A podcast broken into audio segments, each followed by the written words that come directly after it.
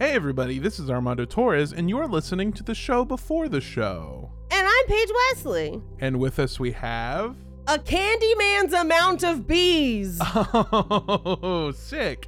And I mean that both ways uh, Mhm, sick and tight, and also sick and disgusting. yeah, mm-hmm. Uh, we are back with episode two of our series on Lori Vallow and Chad. What is it? Because I always want to. Daybell. Daybell. I don't know what's wrong with my brain that I keep wanting to call him Chad Daybreak, which sounds like the front That's man to one of the bands that Chad Daybell would definitely listen to. Chad Daybreak sounds like one of Ken's friends. This is Chad Daybreak. He is uh, TV news weatherman Bar- uh, Ken. right, Uh, right. His job is TV. His job, yeah, that's right. His, he's His not job news is anchor. book. His, His job is book. his job is book. Uh, we. This is a fun episode despite the subject matter, and I know that you're really going to enjoy it.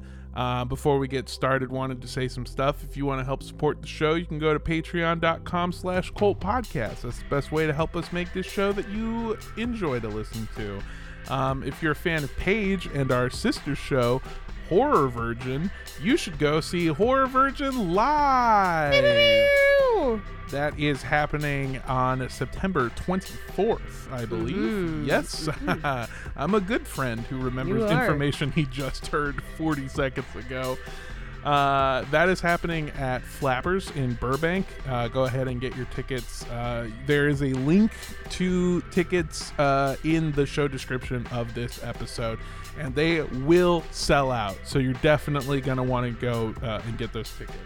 And when I say sell out, I mean like as creators. Like if Yeah, you yeah, yeah. if you come to this show, it is sponsored by Exxon Mobil. And HelloFresh and Casper Mattress and Factor Meals and whatever. well, actually, all of those things are cool, and you should uh, i- enjoy those for as long Also, as our Shady Rays. yeah. Again, all of these companies are cool for as long as our contracts are valid. Um, but I actually do enjoy them. Anyway, uh, yeah, go check that out. Like I said, link is in the show description. And uh, yeah, without any further ado, oh, and listen to the Rooster Teeth podcast. That's the other thing. I got to tell more people about it because it's a very good show. It is available wherever you listen to podcasts uh, and also on the Rooster Teeth website. And now, starting this Monday, back on YouTube. You can go to youtube.com slash at Rooster Teeth Podcast, and that is the at symbol. So that is again youtube.com slash at Rooster Teeth Podcast. And without any further ado, let's hop into the show.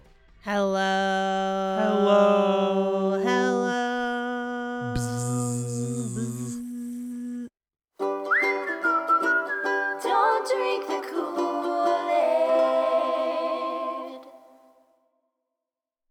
the purposes of this podcast, we define a cult as organizations that rally behind an entity or leader who espouse beliefs outside the norm, Organizations that require physical or monetary sacrifice as a condition of membership. organizations in which the doctrines followed by the leaders are different than that of the followers, Organizations in which isolation is encouraged either by commune living or by a policy of disconnection from outside relationships. and organizations that actively recruit new members. All cults might have some or all of these traits, and as always, These are our opinions. Thank you for tuning into Cult Podcast. I'm Paige Wesley. And I'm Armando Torres. And with us we have Hurriquakes. Hurriquakes indeed. Yeah, you just survived a magnitude 5 earthquake in the middle of a rare hurricane. Uh-huh. um, which I did a joke about it on the podcast, but I said uh, Californians are understandably upset because that sentence is a complicated relationship with your daughter away from being any movie starring The Rock. Either that or having a prosthetic leg. Um, that's true. Uh, I'm here to tell you that none of our patio furniture fell over, and nice. therefore, I mean, I know there was some people had mudslides or whatever, but like for me, it was just getting texts, DMs, phone calls for days of people being like, "Do you have a bathtub full of water? Are you prepared?" And me being like, "Yo, the literal weather science people say that it's not gonna be a big deal. So I'm not to worry about it. And lo and behold, I just, I was in San Diego for half of it and then drove home in the middle of it. It was fine.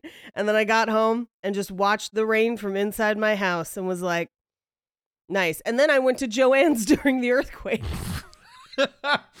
okay. Well, that's the place that you want to be when there's an earthquake. For sure. I was like, you know what? If I'm going to sit inside during all this rain, I need more yarn, which, like, Again, I never yeah, need more yarn, but I You do. You can't see it because it's a podcast. But Paige pointed behind her to her literal wall of yarn. I have a wall of yarn.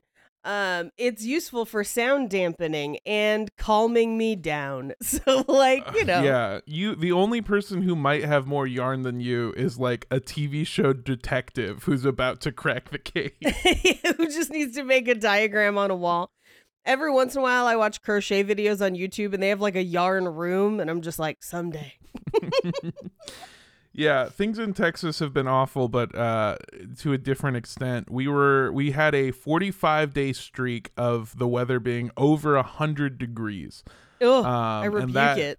Yeah, yeah, yeah. It's awful. It's the worst thing ever. And the only the thing that broke this historic 45 day streak um, was one day where it rained. That's it. It rained for five minutes, and it technically cooled off everything. below a hundred. Yeah, and it was one of those things where it just outside felt like a sauna. It it Ugh. was it was hot and everything was wet.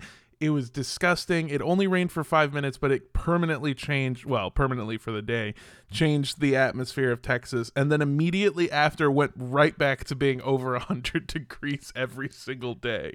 I also love that you were like permanently for a day for a little bit. And I was like, that's the definition of temporary. Yeah. well, uh, permanent for the day. Oh Look, god. I'm not. I gotta get my You've got IQ level. madness. Yeah, It's yeah, yeah, yeah, yeah. That's a much better joke than what I was gonna say, which is that I'm dumbing myself down to the Texas standard. Your brains are scrambled with spam and you know what? We're just gonna have to deal with it. I'm just glad that I have air conditioning and that Ugh. my friends in Los Angeles got to suffer a little bit also. That's what I'm happy about, and By I'm glad you're okay. Oh, we're fine. It was I mean, here's the thing. In places where mudslides are bad, it was really bad and the mudslides were bad. But in the rest of Los Angeles, it was just like stay inside. People don't know how to drive when it rains. like that's how bad it was. It was just regular rain. Uh so Well, there you Yeah. go. Now you can say that you've lived through a hurricane and make everyone in, I assume, Florida mad because you got to Oh. go through both. Yeah, because I just got to hang out. We will rebuild, we said, as we just kind of like looked outside and we're like, yeah, it seems fine out there. We, we will rebuild, she said as she slightly uh, altered her outside patio furniture. we moved the we had to move the succulents under the awning so that Oh, they didn't get too much rain.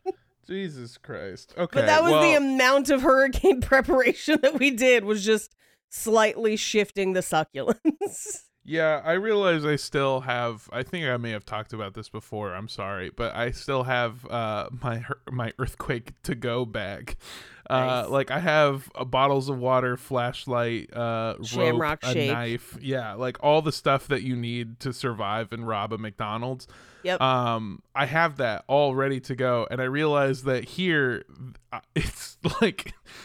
I don't have a use for it. It's just a go bag when I guess they eventually like kick out Mexicans or something. I don't know. when the cockroaches take over, and by Uh, that I mean the literal giant cockroach. Yeah, don't even joke about that Paige. You know it's real. You know it's real. You know they're plotting something. That's why I live with a husband who's willing to like run, save yourself, and then kill one. So like you know, If I could Good. steal Jake from you, I would. And you know I know it. you and Todd, both of I've you. I know. been trying, but he's just too goddamn faithful. Every time I see Blaine, he's like, "So Jake's not here." I'm just like, man, you guys all want to steal him. and we will. We're working on a plan. We have shared custody. Uh, I'll get them on Saturdays. Anyway, uh, we have a, a, a story that we've been following for one episode now, and this is the second one. Mhm. Um, the case, the curious case of Lori Vallow. Lori Vallow and Chad Daybell. And today is Chad Daybell's day. Mm. Um, once again, it's that case of like the media has latched onto certain parts of this case without really looking too deeply into other factors that I think would have contributed. And so there's not a ton out there about Chad Daybell. I had to do some digging for this episode and then lo and behold come to find out he's just like an emo kid with a head injury and like you know at a, at a certain point like this it just kind of makes the story sadder at a certain point where you're just like man oh if he had gone to a doctor if anything, it makes my it makes the story more relatable to my life because Sure. uh, an emo kid with a head injury sounds like most of my graduating class, and I can relate a lot more now. yeah it's he gets up there and he's like look my spiritual philosophy is closing the goddamn door. It's like man chad uh it's it's not that bad. But uh it, it's very interesting to kind of look through what we do know about him which by the way a lot of it comes from his own memoirs which i'll reference as as we go because he's written a lot of them. Um but it's definitely much like Lori's story a case of like someone displaying troubling attributes and instead of somebody stepping in and being like hey this seems weird uh the world and the groups that they have around them perpetuate it. And that definitely happens to Chad as well where there's multiple points in his life where someone could have been like hey hey guy um this is concerning. And instead of doing that everyone's just like he's such a good writer so like okay, you know hey fair enough. I mean, think about all the stuff that we do and say where we say awful, terrible things about our lives. I, Armando, ah, too many times in this episode as I'm reading through it, I'm like, that doesn't seem that weird. And then I'm like, oh no. Like, Yeah. because I'm like, I know that the, here's the thing. He, it does get to a point of no return where you're like, ah, no, that's way too weird. But like up to a certain point, I'm like, oh, I understand this kid. Like, Mm-hmm. this makes sense. And there's a lot of pieces where I'm like, yeah, you know what? Sometimes you're the creative, weird kid, and that's okay. And, but then, you know, things go really wrong. And so, like, it's tough. It's, it's tough.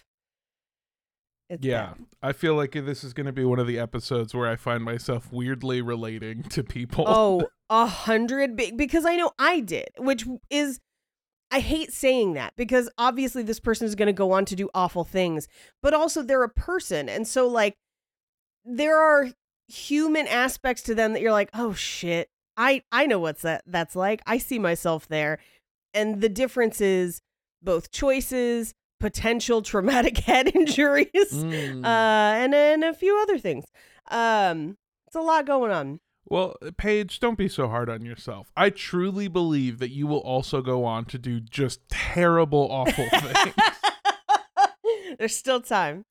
Uh, I'm young in dog years. Uh, so- no, no, you're fucking ancient in dog years. What are you talking about? If a I'm dog, bad at math. if a dog ever found out how old you were, they would try to fucking burn you at the dog stake for being a dog witch. You idiot! What are you talking about? Oh, Dog Witch would be a fucking great emo band name. we are Dog Witch. Yeah, yeah, but spelled like sandwich. Dog Witch. I'm Get just doing it. the I'm doing the math just for myself. I'm 27 years old. In dog years, I'm 189. Paige, we would be fucking monsters if we were dogs. oh. Dog Witch playing at the Galaxy in Anaheim, California. Uh Oh, my man. god. anyway, uh let's let's get into some sources. Let's dive yeah, into it. Yeah. So we do still have the Netflix documentary Sins of the Mother. Um, we will still be using that a little bit today, but we have a lot of other sources we're going to use a little bit more. I just wanted to say really quick, have you noticed uh okay, I have gotten my own Netflix for the first time ever. Um they had that thing where it was like you couldn't use Netflix if you were in if you're not inside the home. You know what I'm talking about, right? It was um yeah, it was the equivalent of like when you're 26 and you can no longer use your parents' on insurance. your health insurance. yeah, it was all of that for the rest of us where we all had it's to The Witcher. Yes. You could no longer access The Witcher on your parents' insurance. You're 26, so Stranger Things is going to have to come out of pocket. And I'm almost at my deductible for Is It Cake Paige. I'm so close. I'm so fucking close. I had to, for the first time ever, buy my own Netflix. And holy shit, let me tell you, I did not realize how expensive Netflix was. And now that I'm spending the amount of money that I am on stupid fucking Netflix, I have made more of an effort to try to watch things on it to make it make sense for myself financially.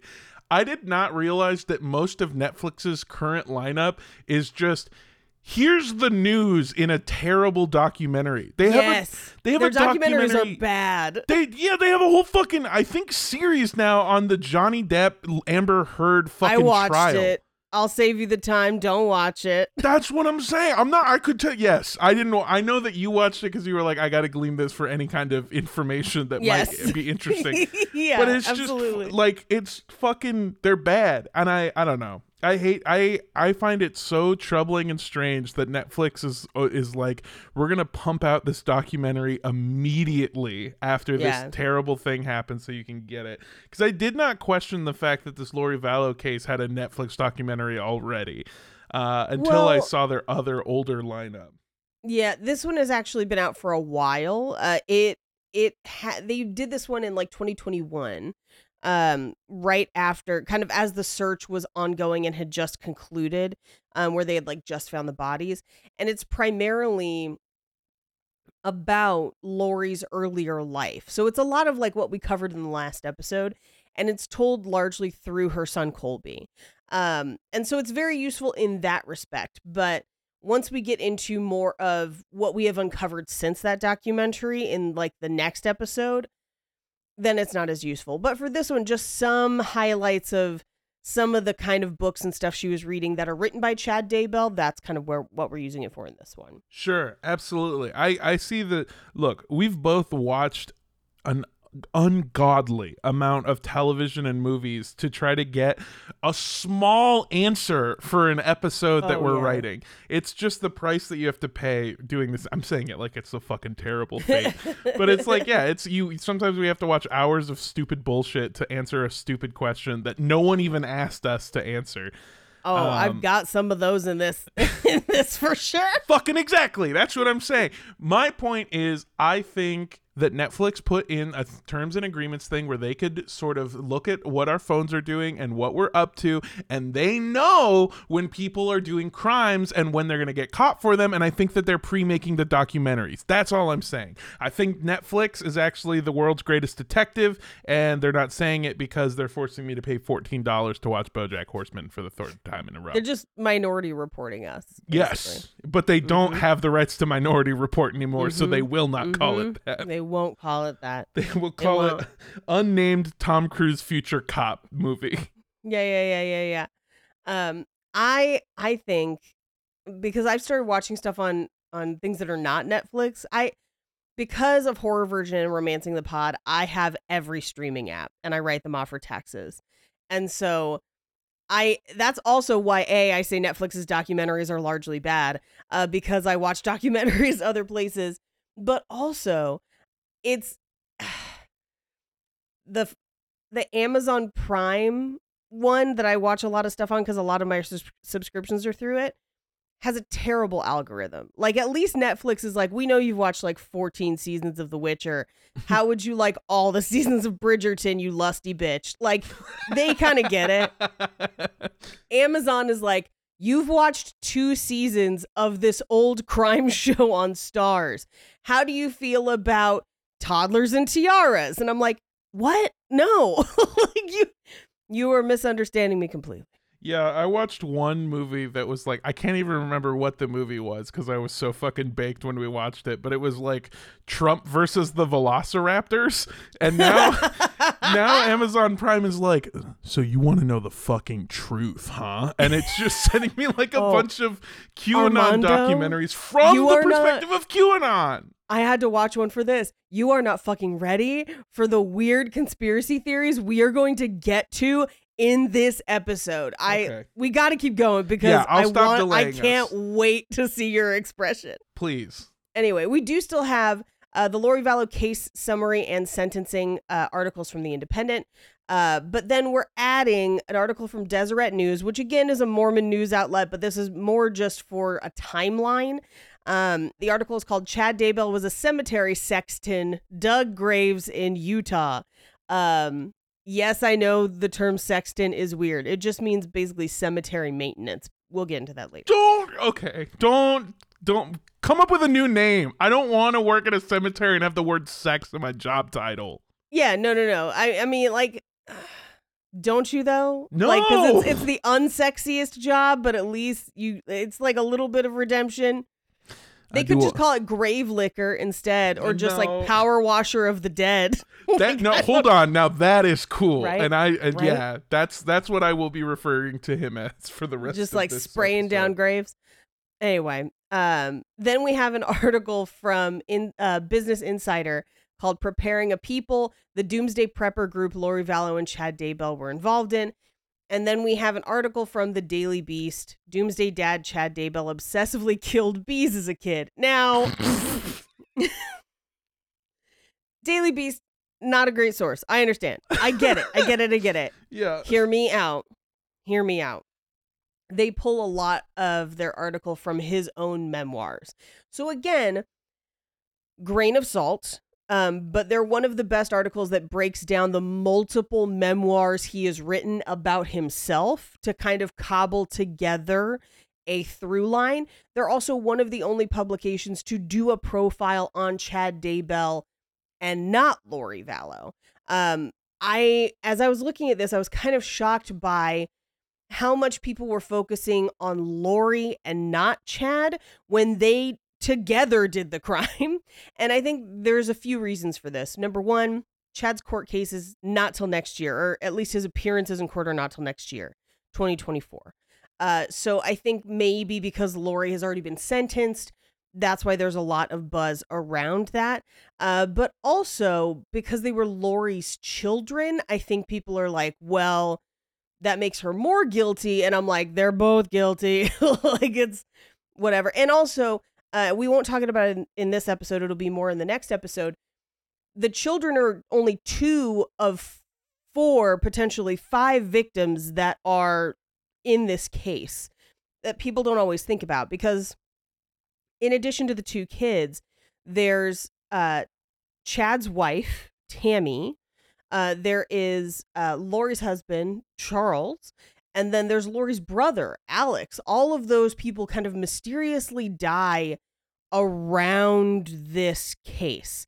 And so to just make it a, oh, it's the Lori Vallow case or it's this, it, it's not really doing it justice. Chad has a, a ton of involvement, and we will talk about it in this episode. And again, big ol' allegedly, A, because we're basing this off his memoirs, so obviously he's a biased source, but also B, we do have to do a lot of speculation because there's just not as much information as there is about Lori. The other thing with Lori is her family has talked to the media. Chad's family has been a little more quiet.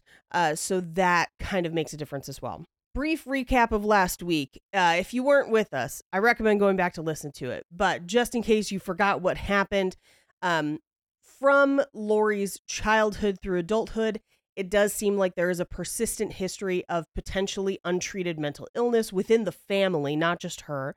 Uh, and again, these are just opinions. I am not a doctor. Um, but there seems to be a clear pattern of that within the family, particularly after Lori learns of the child abuse occurring with her third husband, potentially tied to some PTSD from that abusive relationship. The the visions, etc., seem to escalate after that point. Um, but last week we covered all the way up to the point where she started reading a book series called Standing in Holy Places written by Chad Daybell. And that's who we're going to focus on today. As I mentioned, a lot of this is going to be from that Daily Beast article because they used his memoirs. Um, and because they covered the time before he met Lori. Very important. Um, the other uh, one to really pay attention to source wise is the Business Insider article.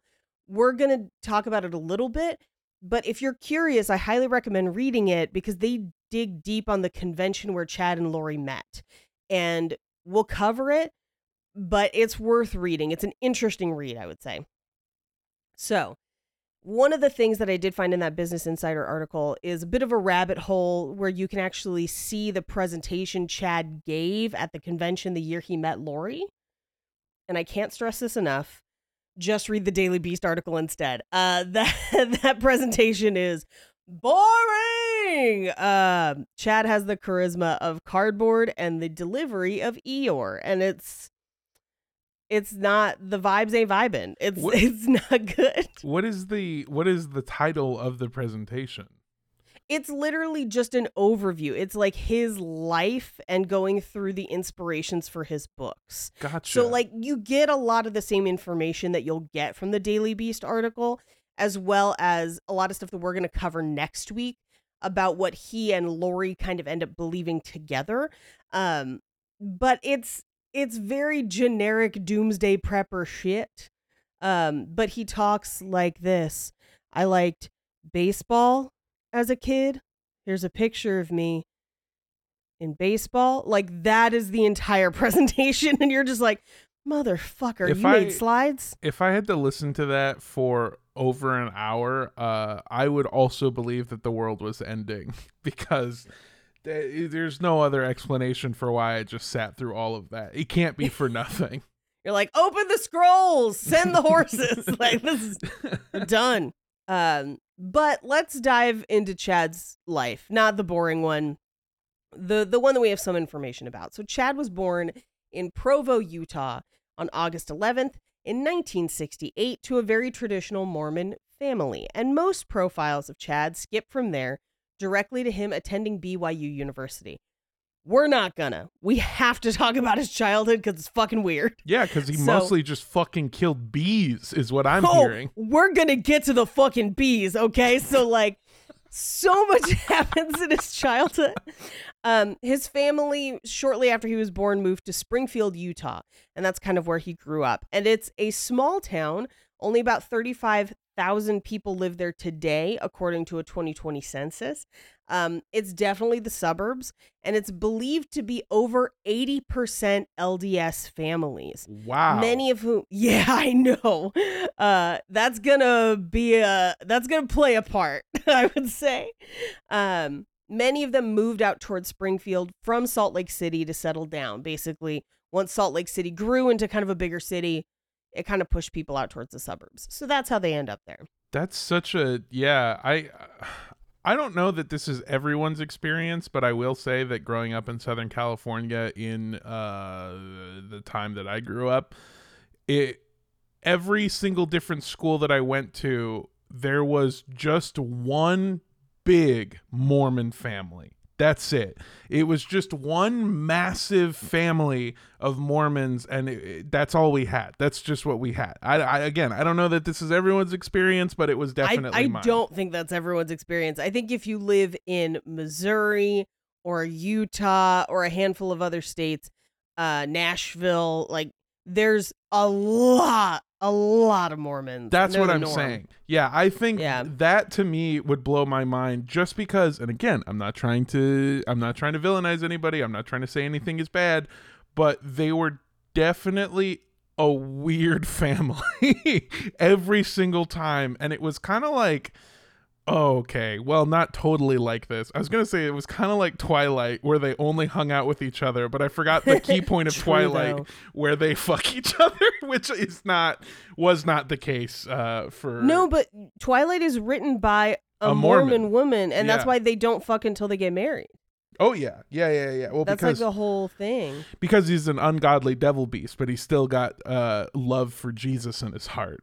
Um the Jesus that came In- to America In his is. marble chested heart. Yes, the Jesus that came to America. in his fucking Joann's fabric glittery ass chest. Yes. Uh Anyway, no, that's it. Just like they, they were, Mhm. I, I every school I ever went to had one large strange Mormon family. I could not imagine seventy five percent or whatever of the population. Eighty percent.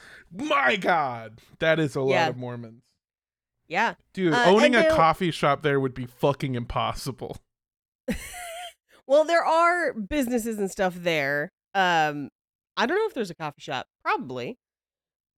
At least for the twenty percent who aren't. Um, you better fucking But- drink coffee. You better drink coffee, Tyler. I'm going under, dude. I'm gonna need you to triple your intake of coffee, Tyler.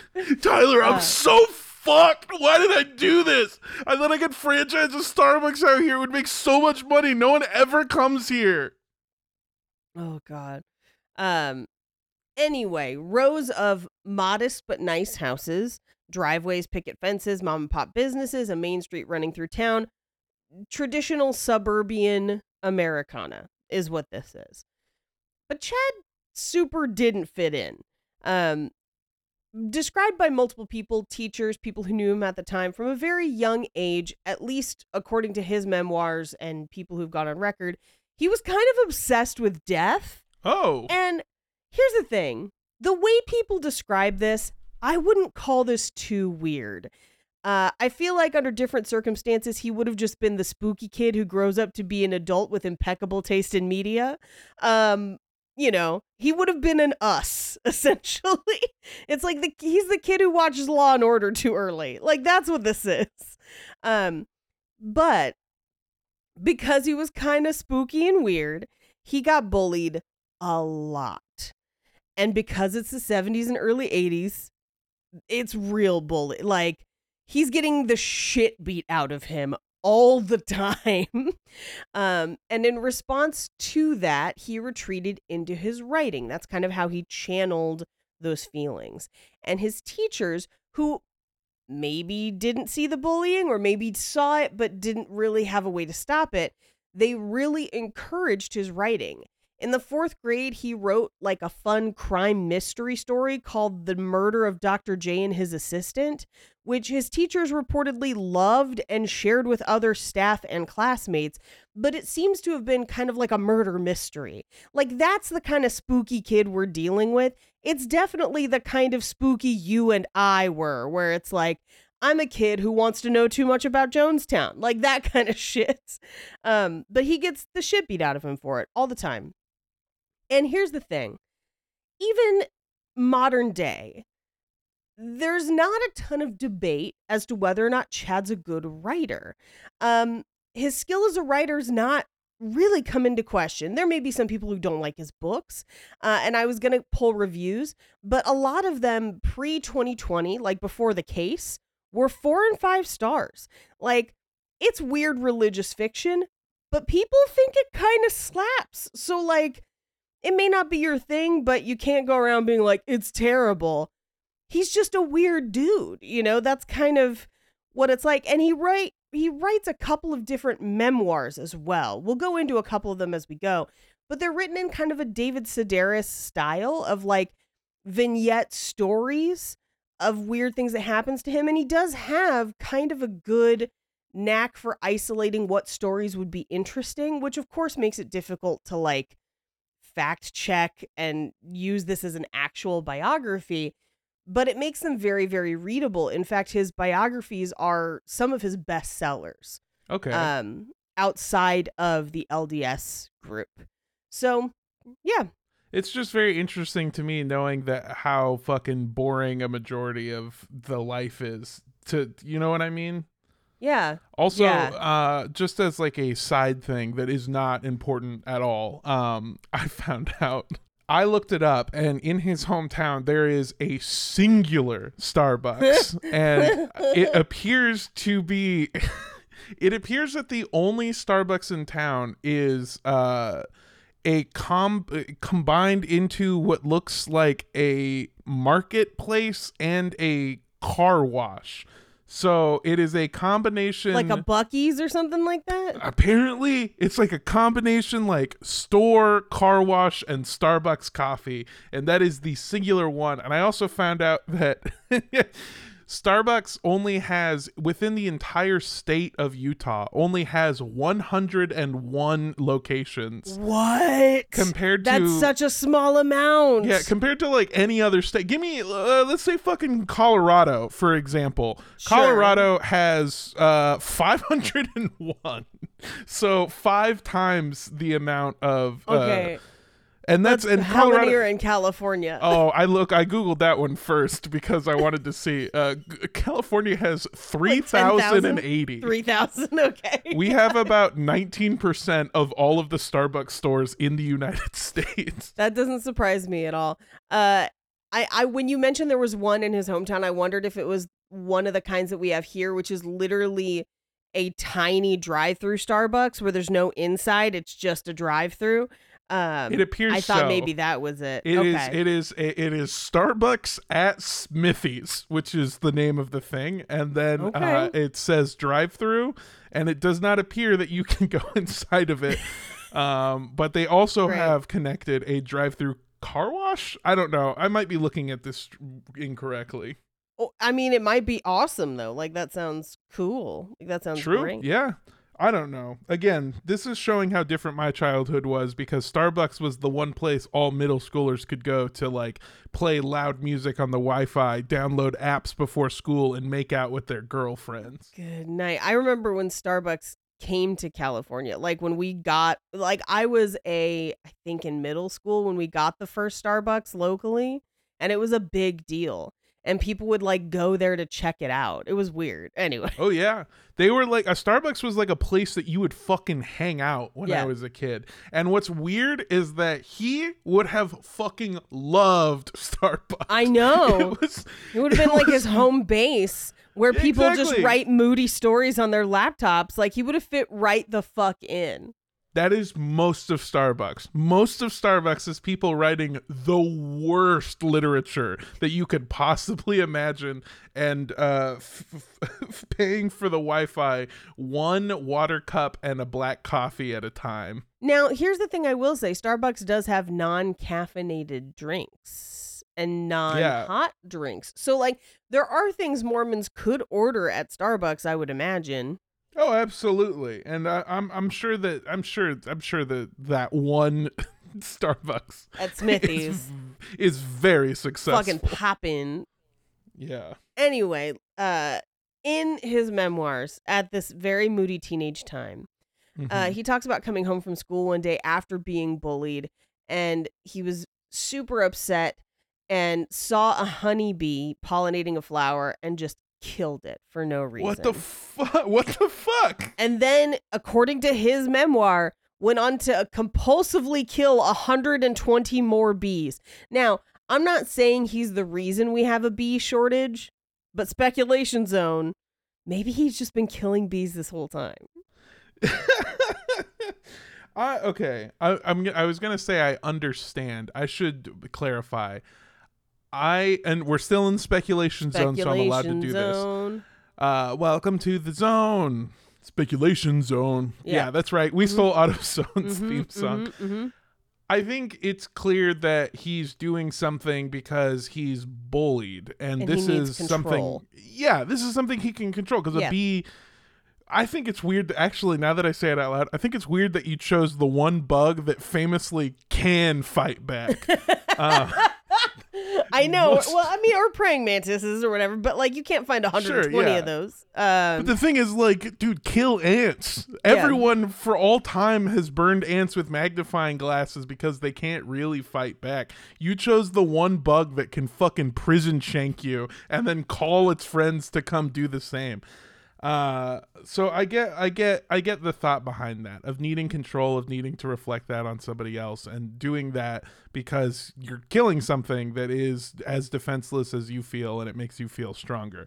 Um, yeah, it's, it's still, still- not okay, but I it's not understand okay. the impulse. Yeah, yeah, that's how I, I think too. it's I think it's fucking weird. That's what I'm saying is like I understand conceptually what he is doing. I still think it's fucking weird to choose bugs. Although again, I have I have very publicly called for the genocide of bugs. So Mhm. it, it- what I, I guess what I'm getting at is like I feel sorry for him. I'm, it sucks that this happened. I understand what he's doing and why it's a bad thing. But at the same time, he is technically my hero at this point in time where he is genociding bees and other bugs. Although bees, I don't, weirdly, I don't have a problem with. Yeah, I me neither. Bee, bees are on my good list. Uh, but for me, this rang similar to maybe someone who self harms as a need for Mm. control, where it's like it's still not a healthy way to process those emotions. A hundred percent. Um, but it's not so crazy. I'm like, no, I get why. Like th- this makes sense. It's not so far out of the norm that I can't explain it. And I think even in him admitting it in his memoir, I think that's where his brain is at about it too. Now, granted, the memoir this is from is written before shit really pops off. We'll Sure. get to it. I think, and this might be a joke in poor taste, but I think given everything that we know about the importance of bees to our environment, you can actually now categorize this as technical self harm. Yes. Killing a bunch of bees is technically, Is technically changing, self harm. changing the environment in a way that is Yes. completely fucking us. So, Now, in that memoir, the thing that he said stopped him from killing bees is something that he simply calls the voice. Apparently, a bee spun around in the chair and hit the button and was like, "You're going to Hollywood." No, um, oh, that's good. I was to say, like, he heard a bee go, no, please. no, please, I speak for the bees. Um, no, the voice. Uh, now this is where he starts to claim to hear voices. Now, I think this is very, very different from the way that Lori Vallow was hearing air quotes angels. Um, the way Chad describes it, this seems more like an internal monologue or an intuition, but it was big enough in his life that he writes it into every single subsequent book he wrote Okay. after this. D- Um, does he i mean stop me if we're getting too far ahead with Sure. this question but does he see it as some sort of divine intervention or is this just like Yes, and I'll explain why in just a moment. And and here's the thing, I don't think it is necessarily. I mean, I think it is in the sense of like some some people who are very religious might be like the Holy Spirit protected me from doing that because I just didn't have a right feeling about it, right? Other Mhm. people would call it intuition. That idea of like, oh, I feel like I should do this or this. Like I have an internal something that's more what I feel about it, but it's about to change uh, because he continues getting bullied and occasionally killing bees into his teen years until something tragic happened. And this is speculation zone. sure yeah i just made a face because being a teenager and killing bees is way too late to be killing bees my guy Yeah, well, but again, that was like he'd been bullied for a long time. And so I do equate this with that like self harm mentality of needing control.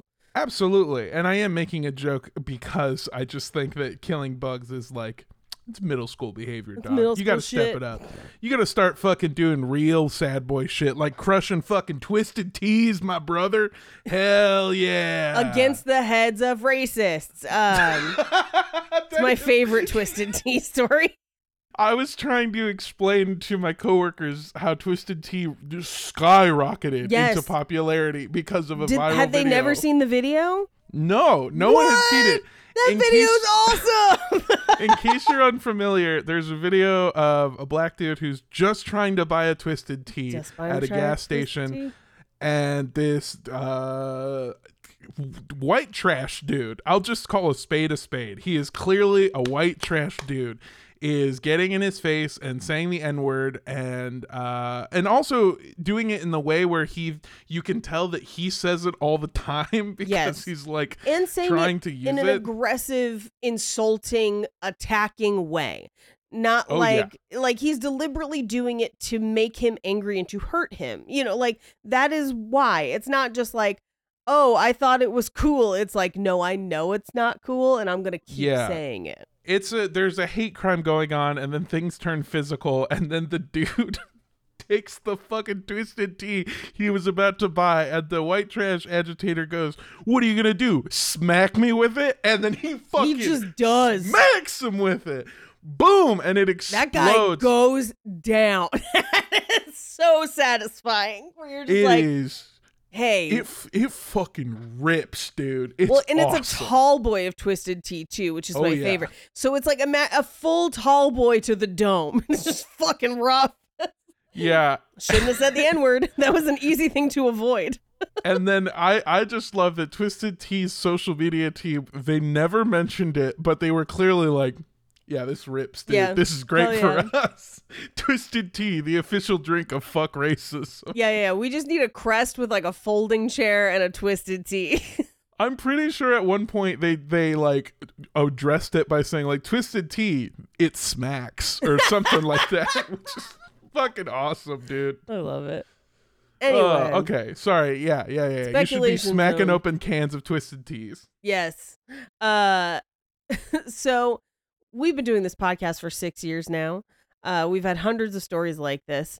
And whenever I say, "Hey, something tragic and bad happened that changed the course of this person's life, taking them from uh, a a weird nerdy kid to someone who aided and abetting in the killing of two children and three adults." Any guesses? Uh, man, I got a few, and all of them are really, really upsetting. Let's do it. Um, I'm gonna go with the Family Feud of fucked up shit.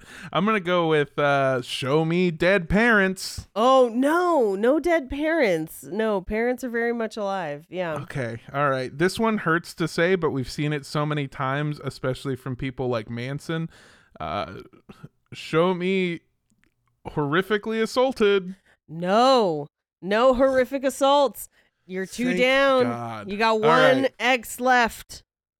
Um, I know it's not this, but show me took way too much psychedelics. No, although I would say this is the other side of that coin, where like where you, taking too many psychedelics could alter your brain chemistry, and he's gonna alter it with blunt force trauma. Oh, it's a fucking head injury. it's a How did I fucking not traumatic head injury. Oh, Yeah. God damn it. You know what my problem was? Is I was thinking too much cults and not enough Yeah, murderer. And not enough murderer. That's true. Because murderer, traumatic head injury, almost always. Traumatic head injury, uh, bullied in, in childhood, yeah. and bedwetting. Those are the Fires. top three. Oh yeah, yeah, yeah. Usually killing small animals such as Bees. Yes. So in August of 1985, Chad was 17 and he jumped off a cliff into a swimming hole at Flaming Gorge Reservoir in northern Utah. Now, a note about this particular cliff and swimming hole uh, multiple people have died doing this exact same thing. In fact, so many people have died doing it there are now ropes and fences and signs to try and stop people from doing it. But Yeah. Chad did it and survived. Question Mhm. mark. Now, I'm go I'm for it. ups- I'm upset because I know that I would also do it even Sure. if they still had the ropes. All you would have to tell me is like, "Oh yeah, well Chris's older brother Chad did it and he's perfectly fine." And I'd be like, "Chad like kills bees, Chad?" Well, pff, clearly I got to do it and then I would also do it. I I Well- hate that about myself. So that's why Chad did it. His friend did it first and was fine and survived it and was okay. this is what fucking talking about, dude. yep. Oh Yep. my god. All it takes to all it takes to get a boy to do something that will probably kill him is to just say somebody else did it and then our boy brain goes I got to do it too. And then we we will sacrifice ourselves for the fucking for the fucking boys, baby. Mike Birbiglia has a great bit about this on his Secret Public Journal album where he and his older brother and his older brother's friend are at like a watering hole, very similar scenario. And his older brother's friend just says, Do it. Do it. And just repeats it. And, it, and then eventually he jumps. But like Yep. that's what this is. That's exactly what happened. Um, something about the positioning in how Chad hit the water is what caused the injury. So he says that when he hit the water, it felt like hitting concrete and he felt Mm. a pop at the base of his neck and Mm. worried that he had broken his neck and lost consciousness in the water. Um, but he claims that while he was in the water, he felt what he describes as his soul being pulled out from the top of his head, but it got stuck, which is a, a weird thing to describe. But he says next, he saw an endless white room that was warm and filled with music. But he was pulled out of it when one of his friends swam out to save him. But for weeks after this incident, he had abnormalities in his eyesight where he would just go blind and would like hit his head to then see again. And it, Yeah, I know, I know, I know. He Fonzied his vision back. he, he fonzied his right eye, where his right eye would go blind, and then he'd like hit himself in the head, and then he'd be able to see again. Again, according to him. But to me, Sure. that that's like something's wrong, right? Like there's a medical issue, um, and it, he likely suffered a, a traumatic head injury, um, a, a serious concussion, any number of things, but a traumatic head injury. It is very upsetting, and it sucks that that happened. And I'm only laughing because of the thought that he fixes it like my dad fixed our shitty cable TV Yes. when we were. you just fucking slam it, and then it start working, and then everyone go, "Oh, oh, okay, just leave it alone." And that's what he's doing to his own fucking brain. What the fuck? That's what Jake was doing to our old toaster oven, uh, where he was just like, "It okay, it makes a loud buzzing sound," but I was like, "We should just get a new toaster oven." Yeah, yeah. Imagine that, but it's your fucking it's your eye. fucking eye. Um, now, from his memoirs, it seems like he didn't seek any mm, like ongoing medical help for this, other than one or two checkups, and supposedly there were no lasting effects, or were there? I think there were. I think this is like a turning point. yeah. Um, he considers this to be his first near death experience. And he credits it with a lot of what would shape his beliefs later. He gets obsessed with near death experiences later. And I think in part because he believes he had one. It's either that or he just thinks they're cool. Uh, but either way, he believes at this point he saw through the veil of the living and he is now able to perceive the coming end times as described in Revelation. Do we? Okay, well, that's a lot more intense than I thought that was going to get. Do we know what time this was? Uh, this is 1985. 1985. Interesting. Mhm. Okay. Well, I my my Your satanic panic sense is tingling as it should. uh that was part of it, but I'm going to be real with you. My uh I wonder if he just saw the movie Flatliners sense was really tingling because Very possible. if you had told well, Flatliners came out in 1990. So this Uh, is 5 still years possible. before. We'll we'll talk about it, but this is a persisting belief. Interesting. Okay, because eventually, I just want to let you know. Eventually, Flatliners does come out. Which, if I'm already having these thoughts and I see that movie, I go, "Well, there it is. Yeah, There, it is." Um, and we'll cover it in just a second, but something else happens in 1993 that's gonna like solidify this for him. Yeah, Flatliners 2. That's right, Yeah. baby. Mm-hmm, mm-hmm. I actually, I don't think that's real. Uh, yeah, I, I don't remember. But uh, after this injury, Chad goes to BYU uh, and he gets super into the philosophy of a man named W. Cleon Skousen. When did Flatliners 2 come out? Uh, well, uh, sorry. Flatliners, uh, 2017 is a science fiction psychological horror film uh, that is a standalone sequel to and also a remake of the original Flatliners. They pulled an Evil Dead. Yeah, I just sorry. That No, I, I was paying attention. I just wanted to know if there was a Flatliners too. No, I did too. Uh, anyway, so W. Cleon, Cleon Skousen. uh, Klingon. Klingon. We have to talk about this guy. He has to have his own episode. But for right now, I need you to get a taste of how batshit crazy this person is. Uh, and this is who Chad gets obsessed with, okay? So, W. Cleon Skousen is an ultra conservative Mormon conspiracy theorist. He Hmm. also claims to have been a secret agent for the FBI during World War II, although the FBI claims he mostly did minor clerical work. okay. Well, that's just what they would say, Paige. That's what they would say. At one point, he was also elected police chief of a small town despite having no qualifications. And he lost that job when he arrested the mayor of that town at a friendly card game because he was violently opposed to gambling. And I mean like a poker game at a person's fucking house. Yeah, a home game. That fucking rocks, dude. That's awesome. it's fucking. He's bonkers. It's one of the craziest things I've ever read. Anyway, uh, he then went on after losing that police chief job. Uh, a little bit before the police chief, but then definitely after. He went and taught at BYU off and on through the 50s, through the 70s.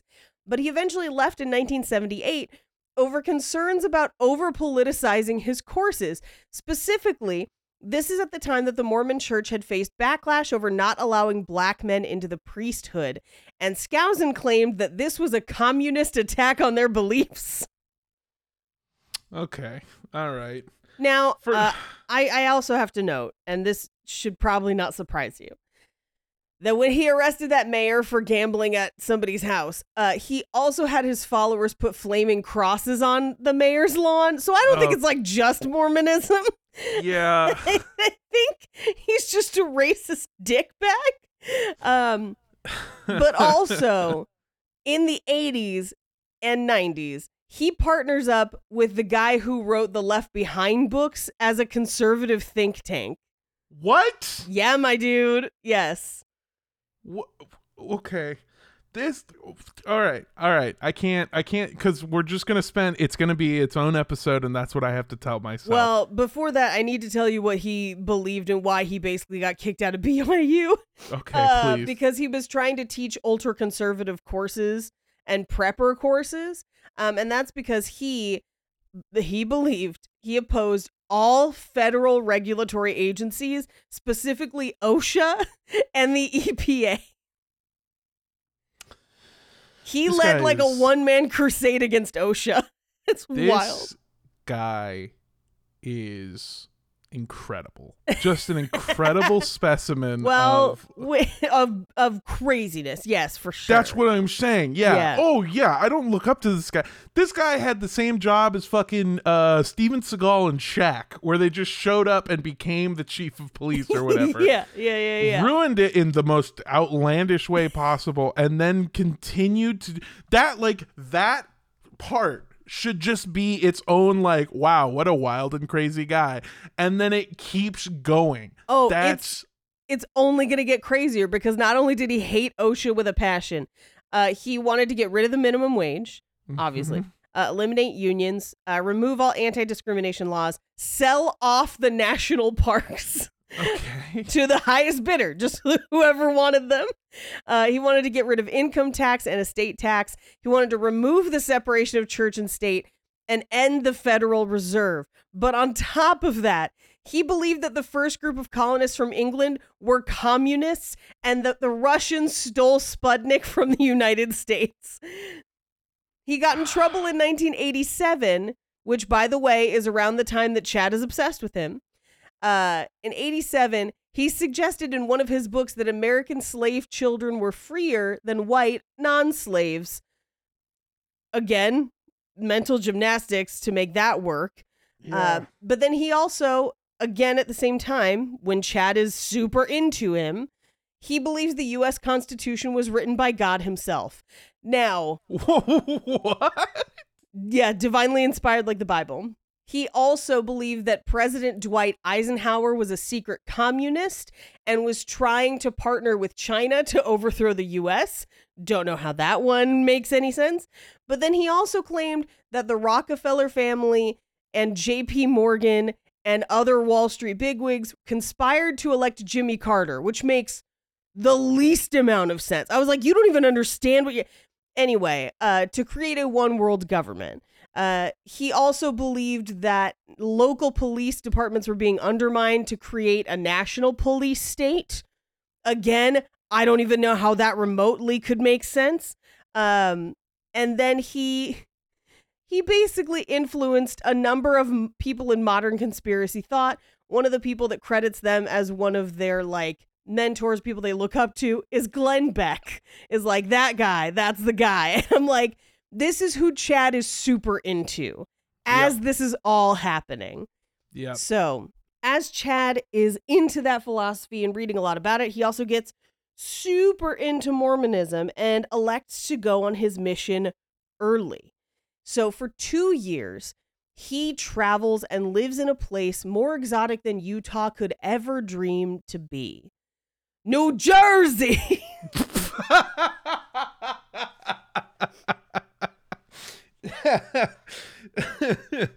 okay, that's awesome. So every morning he wakes up and it's just fucking uh woke up this morning, got myself a what would he even get? He can't do any of the fun stuff. Got myself a milk. got myself a milk. Oh my god. He did not have a Oh. good time. No. No, he had a pretty bad time in Jersey, and it basically confirms for him his ultra conservative biases already. Uh, and he came home from those two years with not much to show for it. And so now he's a poor college student. He's traumatized by New Jersey. Yeah, Uh, he, he's a fucking nerd who went to bully the city. Yes. It's just the, yes. fuck, the city that chews you up and spits you out smelling like garbage. Yeah, And it he- rips the shirt from your back. It's a suicide, right? Like it's literally like they make songs about how terrible Jersey is. Oh, that fucking rocks. I'm sorry. No, for sure. So he's like traumatized by Jersey. He's poor. He has a probably has an untreated head injury, uh, and he has no money. He needs money. So he got the only job he could get at the time while he's getting his journalism degree from BYU, and that's grave sexton. So this is where he starts working in a cemetery. Uh, and he maintains the grounds and prep graves for unco- upcoming burials, and he seems to actually kind of like it.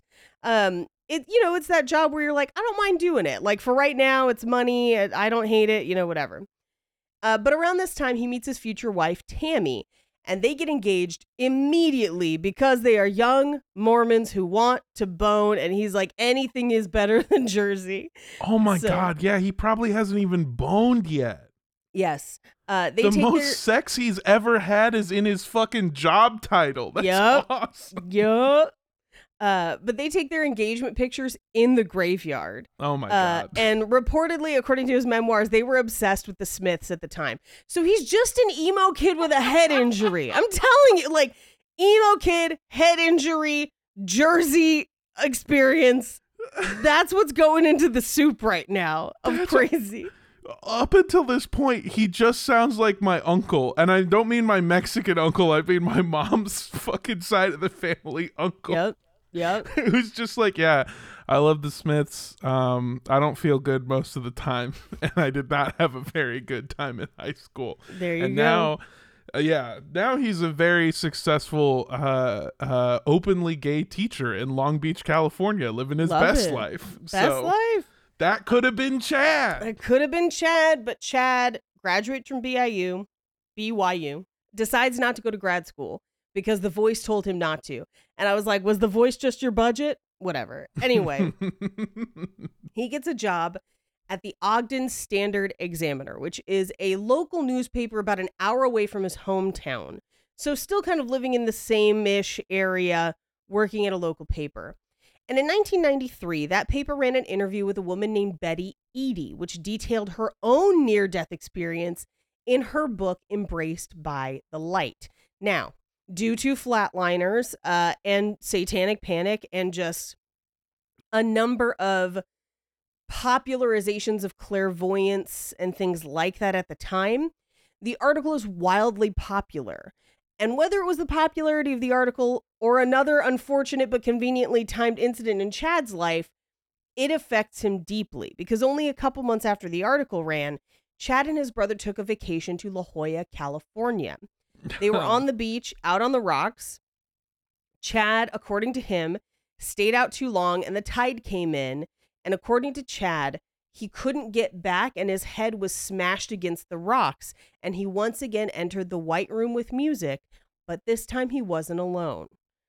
he was greeted by people that he recognized as his Mormon ancestors, and they gave him a series of tasks before releasing him back into the world of the living, where he then crawled ashore covered in blood.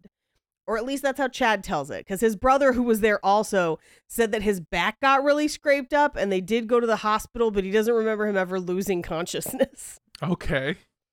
So, but according to Chad, from that point on, uh, the visions became increasingly more and more common, and he believed they were sent to him from God. Now, again, he may have hit his head again. We don't know. The brother's a little hazy on on how it all went down. They were in the water. Who knows? So, over the next few years, working in the graveyard, in 2001, Chad got inspired to write his first memoir, One Foot in the Grave. And it was basically a collection of stories of things that happened to him on the job. Now, this is probably one of his most popular books. Uh, and I do want to read just the description of the book from Amazon.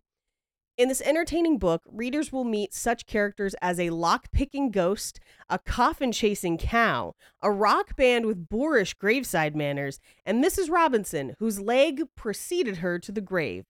Each chapter gives a behind the scenes look at different aspects of a sexton's world, including cemetery blunders, meddling spirits, bizarre events, and efforts to outfox the Grim Reaper. It basically sounds like spooky jokes for kids, is what Yeah. this sounds like. I was gonna say this sounds like a pitch, f- scarily similar to a pitch that I had for the first cartoon I ever wrote. Right, exactly. And and I was gonna pull reviews, but it's definitely been review bombed. Anything post 2020 is people just being like, "Where are the kids?" One star. Oh my god! Uh, Where are the kids? Five stars. That's the one. Those are the ones that I worry about.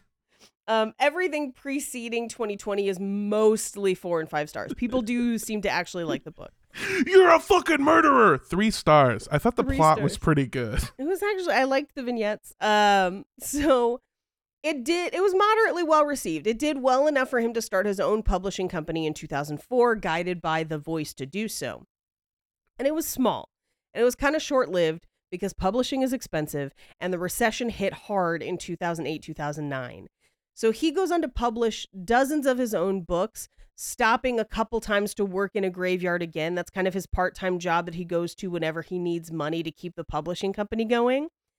Uh, and most of his own books, aside from his memoirs, are fictionalized religious, like action science fiction y things surrounding the details of the book of Revelation, but set in a crumbling America during the end times. And definitely with that ultra conservative doomsday prepper slant. Yeah, Um, they fucking love doing that. There again, Yes. I'm, you can go through my Amazon Prime and see how many movies there are that exist that are just that plot over and over Yep. again. But Yeah. they fucking love doomsday putting revelation into modern day crumbling America. Absolutely. And these books are kind of well received within the LDS community, but he also starts publishing other authors that have near death experience and similar stories. So he definitely carves out like a specific niche for himself where they kind of publish these books. And following the recession, he started to expand and partnered with the Preparing a People convention. Now, the Preparing a People convention, we have to talk about it a little bit. Please go read the Business Insider article if you want to know more.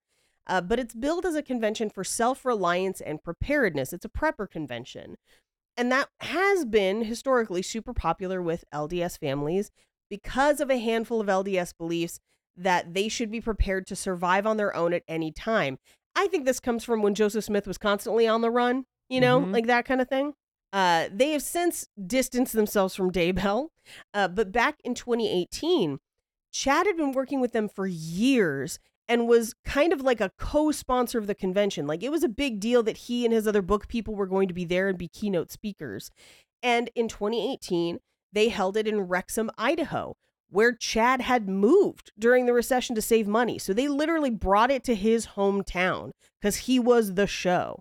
And it's at that convention that he would meet devoted fan of his books, Lori Vallow.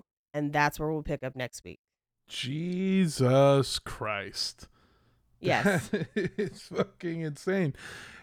I'm gonna be real with you. If I'm Chad, I'm never going in the fucking water again. But that know, that right? man is, as far as I am familiar, uh, 0 for two on fun days out in the water. Yes. That's like when I and I also I should say that I thought it was going to be worse because in I lived in San Diego for a couple of years. Um, and you go down to San Diego often enough All the that time. You, that you probably know this too. Um, every single year, San Diego and its various beaches, La Jolla especially, Mhm. um, get so many injuries from Oh, people who are visiting that try to jump off the pier into the water and then immediately get hit into a rock or something. or uh, into one of the pier poles Yeah. it's, it's a it's an elevated pier. and just get like Yes. smacked up against it. So it's like I thought that's what he was gonna do. Like he was gonna jump into the water from the fucking pier and hurt himself in the same way. I'm glad that it wasn't, but holy shit, man. Man, this guy is dumb. I'm just gonna say it. It's kind of his story's really stupid. It, it is an emo kid with a head injury. It's That an emo what it kid with a head injury. That's what. Yeah, I. uh It could be. Hey, if you're listening to this podcast, I know for a fact that half of the things we said in this, you were like, Oh, "Yeah, shit, me too, dude. I me did- too." I did write stories to feel better after killing all of them bees. yeah. Oh man, Paige, thank you so much for bringing this uh, again. Um, I'm looking forward to next week's episode. And hey, if you, the listener, you want to find me on social media, you can. Uh, I am at Mando Does Stuff. That's M A N D O Does Stuff.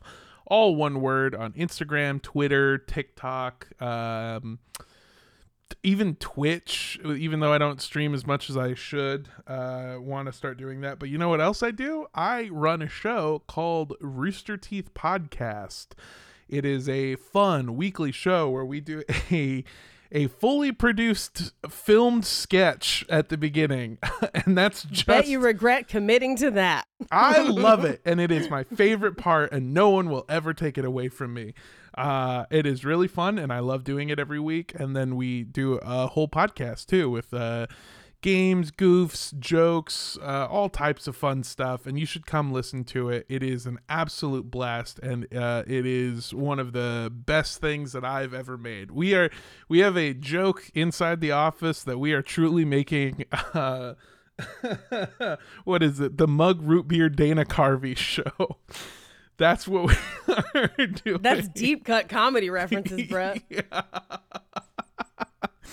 That's what we're making. We're making a show that's really good, and we don't care who watches it because it's very fun. But you should come watch it. Uh, it's available everywhere the Rooster Teeth site, uh, podcast apps, and starting this week on Monday, back on YouTube. Uh, you can go to youtube.com slash at uh, Rooster Teeth Podcast. That is youtube.com slash the at symbol Rooster Teeth Podcast.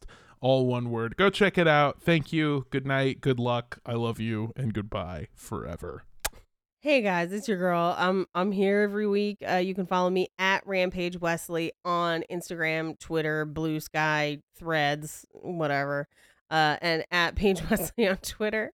Um, you can also, if you like hearing my voice, you can listen to Horror Virgin or Romancing the Pod. And if you are in Los Angeles, September 24th, please come to Horror Virgin Live. There are not a ton of tickets left. We found out uh, how many we had sold yesterday, and uh, we will definitely sell out. So if you are in the process of like, hey, should I get tickets? Should I not? Err on the side of getting them sooner than you would think because there are not that many left. Uh, but I will also be roast battling that week, September 19th, uh, versus Ryan Nesson at the comedy store. Um, yeah, I love you so much. Thank you so much. Bye. And if you want to follow our show on social media, you can uh, on Instagram at Cult Podcast. Or on Twitter at Cult Podcast Show. You can also send us an email to cultpodcastshow at gmail.com. Or if you have honey as an offering for all of the bees you've killed, you could send that to 3756 West Avenue 40, Suite K, number 237, Like like, The the, Shining. Shining. Los Angeles, California, 90065. Uh, and I think I'm going to say beware of the Bevenge. Uh, don't drink warm milk in the morning. Like if Oh. it's been sitting out. Like don't drink dairy that's been sitting around. No. What? It's that. No. If you even thought that was a good idea, uh, stop it. Don't do that. And don't drink the Kool Aid. Bye. Bye.